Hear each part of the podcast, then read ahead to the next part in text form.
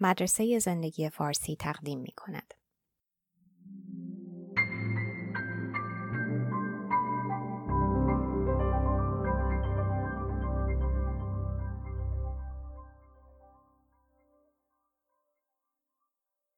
ترجمه و صدا دکتر ایمان فانی وووی در زبان چینی به معنی کاری نکردن است. شاید این دعوتی خوشایند به استراحت به نظر برسد یا حتی بدتر تنبلی و بی‌تفاوتی. ولی بر اساس فلسفه دائوئیزم این کلید شریفترین کار است و در دل مکتب دائو یا تائو به معنی راه و روش جا دارد.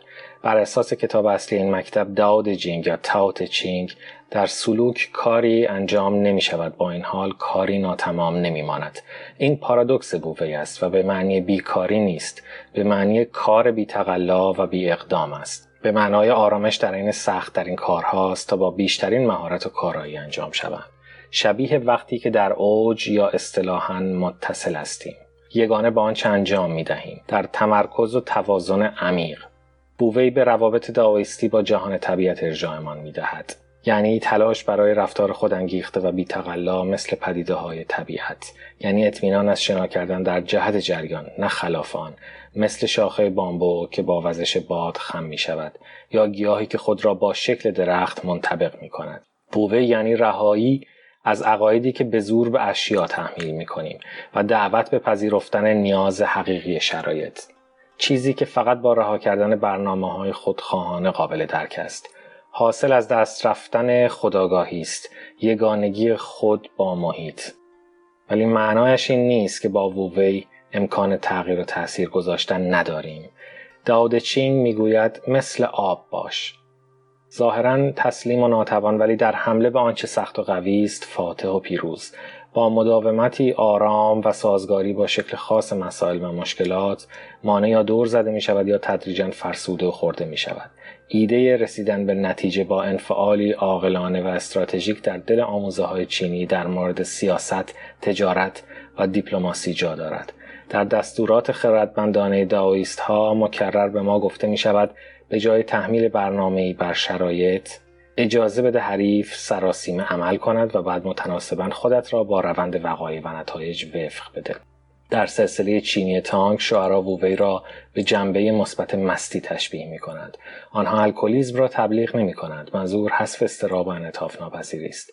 حالتی که در مستی رخ می دهد و برخی کارها را آسان می کند. شاعری مثال می زند به مرد مست که از گاری بیفتد گزندی نرسد. حال پیروان ووی همین گونه است که بدبیاری و حوادث زخم بر ایشان نزند حالان که فرماندهان و فرمانبران را می شکند. نظریه نقاشی از دوره تانک به بعد ووی را در دل کار هنری جای داد. به جای تلاش برای باز تولید پرزحمت طبیعت و رونوشت وفادارانه هنرمند باید طبیعت را در روح خود بیابد و تسلیم دعوتش شود. کار هنرمند تقلید از سطح بیرونی اشیا نیست بلکه نمایش کویی یا روح کوها درختان پرندگان و رودهاست. باید اینها را در روح خود حس کند و بگذارد از قلمویش بر ابریشم یا کاغذ جاری شوند. نتیجتا متفکر داویست فقط دوستدار اثر هنری کامل شده نیست بلکه خود نقاشی کردن مهم است. آنها کارگاه نقاشی را آوردگاه فلسفه عملی می دانستند. شاعر سلسله تانک فوزای بزمی بزرگ را توصیف می کند که برای دیدن سانگژو نقاش حین نقاشی برگزار شده. او با پای دراز کرده در میان اتاق نشسته است. نفسی عمیق می کشد و الهام هنری جاری می شود حاضران خشکشان می زند انگار سائق از آسمان نازل شده یا که گویی گردبادی سر به آسمان کشیده است. گویی رنگها از قلم در پروازش زبانه می کشند ناگاه با قرشی دست بر هم می زند سایه های شگرف زاده می شوند در پایان کاج ها ایستادند با تنه پوست پوسته و چاک چاک. قله های بلند و شیبدار. آبهای زلال و ابرهای آشفته. قلم بر زمین گذاشته برخواسته به هر نگرد. تو گویی آسمان از پس طوفان آرام گرفته تا گوهر راستین هزاران چیز در آن باز بتابد. فوزای درباره این نقاش که کارهایش متاسفانه در دست نیست اضافه می کند که او مهارت محض به جا گذاشت که هنرش خود راه خود دعا بود. زندگی نیکو فقط با وووی حاصل نمی شود ولی این معنی در دعاییزم همان چیزی است که ما ناامیدانه نیازمندش هستیم وقتی که با اصرار لجوجانه و سرسختانه بر عقایدی نامناسب با شرایط روزگار به خودمان آسیب می‌زنیم.